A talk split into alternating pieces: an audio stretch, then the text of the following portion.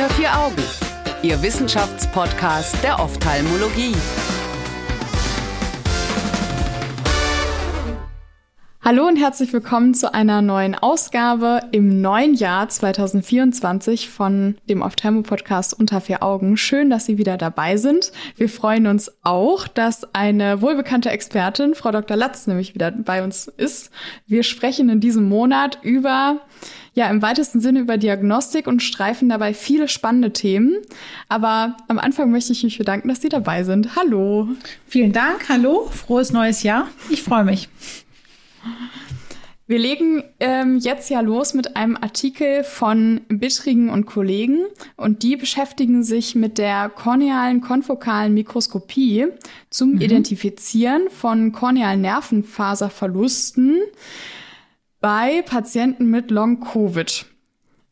Das ist jetzt sehr viel Information in einem Satz quasi. Deswegen habe ich gedacht, wir gliedern das mal ein bisschen auf am Anfang. Ja. Und zwar könnten Sie ja vielleicht erstmal erklären, was diese korneale konfokale Mikroskopie ist und wann man die sonst braucht. Also die korneale konfokale Mikroskopie ist eigentlich eine extrem coole Technik, weil man da in vivo am Menschen, im Lebendigen, direkt die kornealen Nerven anschauen kann. Und mhm. die gibt's auch schon seit einigen, ich sage jetzt mal Jahrzehnten. Und äh, die hat sich eben schon etabliert, weil zum Beispiel bei Acanthamöbenkeratitis konnte man die unterschiedlichen Formen von Acanthamöben im kornealen Stroma erkennen und damit auch die Diagnose stellen. Das Problem, also ohne Abstrich sofort quasi. Ohne Abstrich direkt reingucken.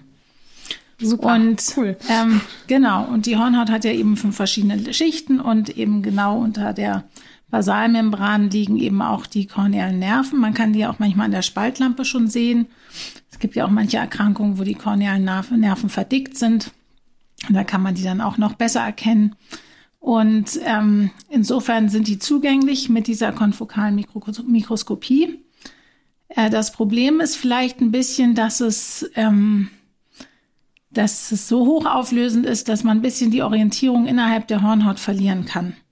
Und deswegen ah. ist es ah. extrem, ja, also quasi, dass man so ein bisschen den Wald vor lauter Bäumen nicht sieht und ja. dass die, äh, dass es deswegen extrem benutzerabhängig ist.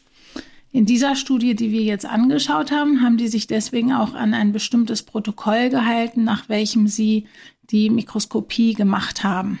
Was war das für ein Protokoll und wie machen Sie das sonst, wenn Sie sich so ein Bild angucken? Also das war ein Protokoll, was 2017 veröffentlicht wurde von Kaltnies und Ferdusi. Und äh, ich kenne dieses Protokoll nicht selber, weil ich auch überhaupt gar keine konfokale Mikroskopie betreibe.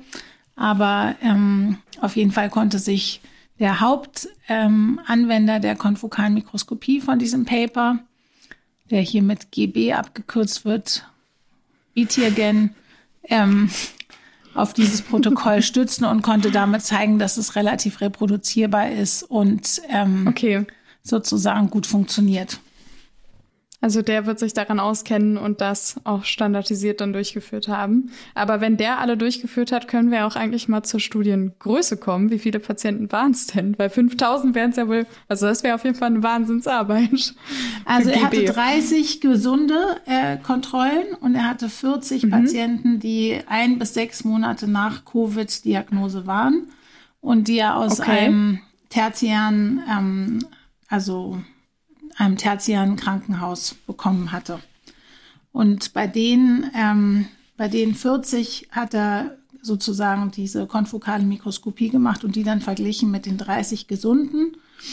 Und ähm, von diesen 40 gab es eine bestimmte Anzahl, also ich glaube ungefähr die Hälfte, die nicht Long-Covid hatten, die sozusagen wieder als gesund galten und solche, die noch Long-Covid hatten. Das heißt, die hatten noch Symptome. Und die mhm. verschiedenen Long-Covid-Symptome hat er diagnostiziert oder quantifiziert mit verschiedenen Fragebögen.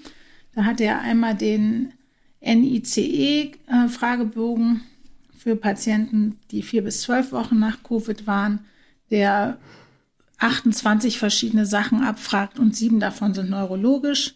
Dann hat er ja. einen Fibromyalgie-Fragebogen und ein für ähm, neurologische Schmerzen. Okay, also er hat wirklich auch versucht, das äh, quantifizierbar zu machen, was man da quasi schon hatte. Man muss an der Stelle vielleicht sagen, die Studie ist von 2021. Inzwischen haben sich die Fragebögen zu Long-Covid bestimmt auch weiterentwickelt. Ja, und Aber auch die Diagnostik also er ja. wollte natürlich irgendwie zeigen, dass Long-Covid auch neurologische Probleme hervorruft und diese neurologischen Probleme wollte er mit Symptomen innerhalb von diesen äh, Fragebögen äh, darstellen und gleichzeitig die mhm. Korrelation zu den kornealen Nerven darstellen. Wie kommt er denn darauf? Gibt es da irgendwie Vorstudien oder was hat er da erwartet?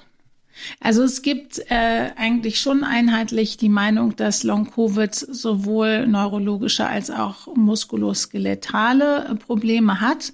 Und ich weiß nicht, ja. wer von Ihnen das jetzt nicht hatte, aber viele von den äh, Covid-Infektionen, vor allen Dingen am Anfang, hatten ja das Problem zum Beispiel, dass man schlechter geschmeckt und gerochen hat, was ja eindeutig mhm. ein neurologisches Symptom ist. Die neue Pico-Variante ähm, hat zum Beispiel das Symptom, dass die dass man auf der Zunge so dieses Gefühl hat, als ob man sich verbrannt hätte. Also auch ein neurologischer Aha. Ausfall. Also es Ganz gibt verrückt irgendwie, was da alles zustande kommt.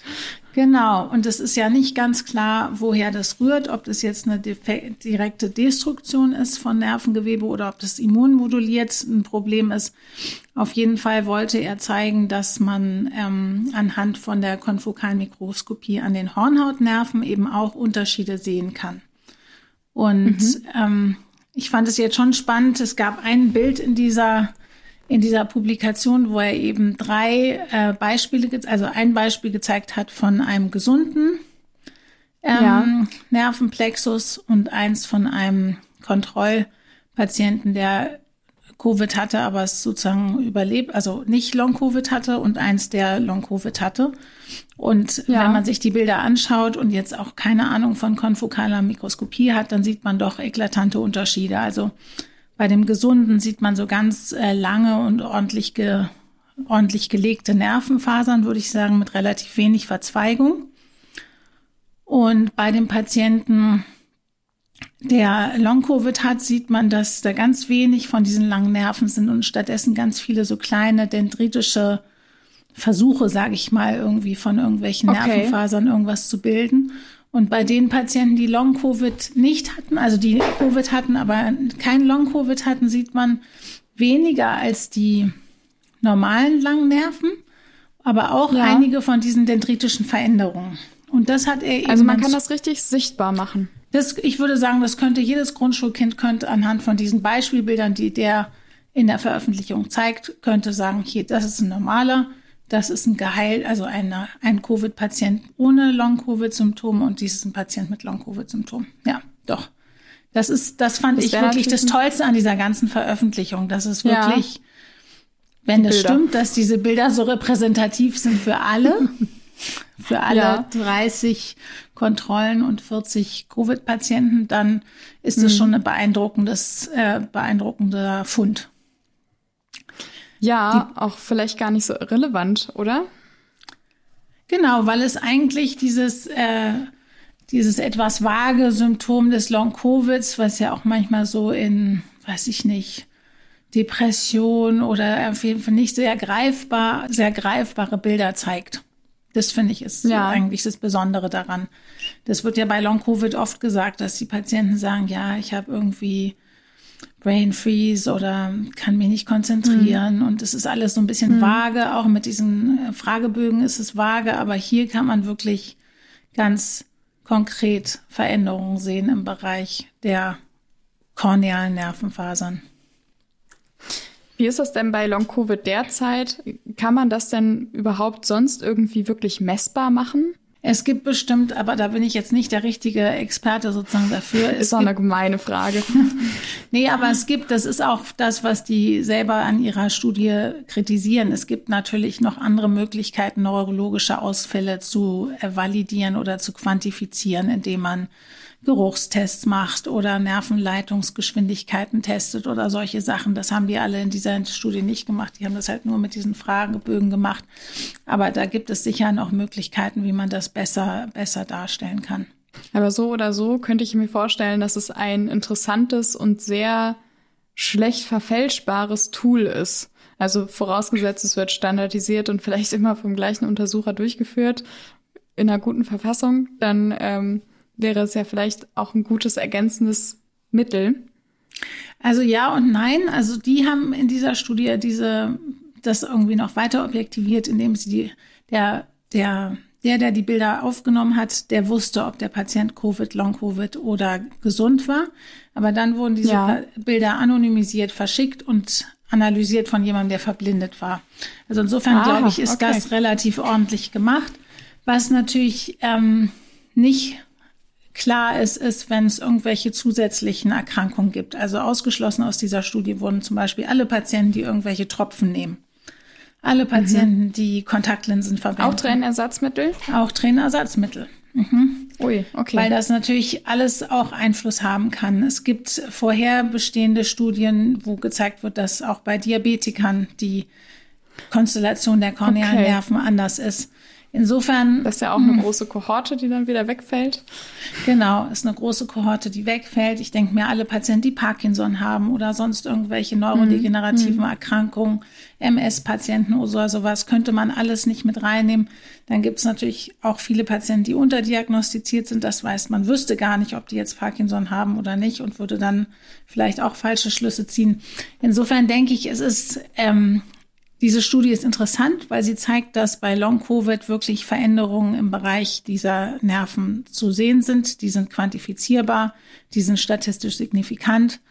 Und ähm, ob es jetzt als diagnostisches Mittel eingesetzt werden kann, um generell Long-Covid festzustellen, da bin ich mir eben nicht sicher, weil es so viele Confounding Factors quasi gibt, die diese kornealen Nerven zusätzlich beeinflussen und damit eben die Spezifität vielleicht nicht sehr hoch ist. Ja, jetzt haben wir das Wort so oft genannt. Was ist denn eigentlich Long-Covid oder wie wird es hier definiert? Also hier haben sie eigentlich alle Patienten genommen, die länger als ähm, vier bis zwölf Wochen nach der Covid-Infektion noch Symptome hatten und das zusätzlich bestätigen konnten durch diese Fragebögen. Okay. Äh, das ist wahrscheinlich nicht die aktuelle ähm, Definition. Die Studie selber hatte eben auch kein längeres Follow-up von den Patienten. Das liegt, glaube ja. ich, auch daran, wie die Patienten ausgewählt wurden. Die kamen halt wahrscheinlich nur die ersten drei Monate nachdem, ähm, nachdem sie diese Diagnose hatten, zu diesem Krankenhaus. Ähm, gut, also es gab drei Patienten, die waren auf der Intensivstation beatmet. Es gab vier Patienten, die haben Sauerstoff bekommen, waren aber nicht ähm, intensivpflichtig. Und es gab elf Patienten, die hatten eine Pneumonie von Covid, aber wurden nicht, äh, hatten keinen Sauerstoffbedarf. Also es war auch eine relativ ähm, heterogene Gruppe. Die haben auch unterschiedliche Therapien ja. bekommen, zum Teil mit Hydroxychloroquin oder Favipiravir und Enoxaparin. Also als ich die Studie gelesen habe, dachte ich auch noch, ja, das ist auch noch aus einer Zeit, als wir alle mitten in der Corona-Krise waren und es eben auch wirklich noch keine, es gab halt keinen Impfstoff und es gab auch keine wirklich etablierte ja. Therapie. Ja. Insofern hat sich wahrscheinlich die Diagnose von Long-Covid verändert und ähm, die Therapien hat, haben sich natürlich verändert. Aber interessant bleibt trotzdem, dass man anhand von dieser konfokalen Mikroskopie selbst an der Hornhaut Unterschiede von Covid-Patienten erkennen kann. Und vielleicht ist das auch übertragbar auf andere Symptome noch Long-Covid, die zum Beispiel trockenes Auge oder sowas ja. ähm, beinhalten. Also eine sehr interessante Studie, finde ich. Vielleicht nicht relevant für immer, aber auf jeden Fall mit vielen neuen Erkenntnissen, die uns wahrscheinlich in der Zukunft auch weiterführen werden. Vielen Dank für die schöne Resümee, Frau Dr. Latz. Damit können wir ja wunderbar aus der Folge rausgehen. Vielen Dank für Ihre Zeit und Ihre ähm, Musse an dieser mhm. Studie und für die Erklärung.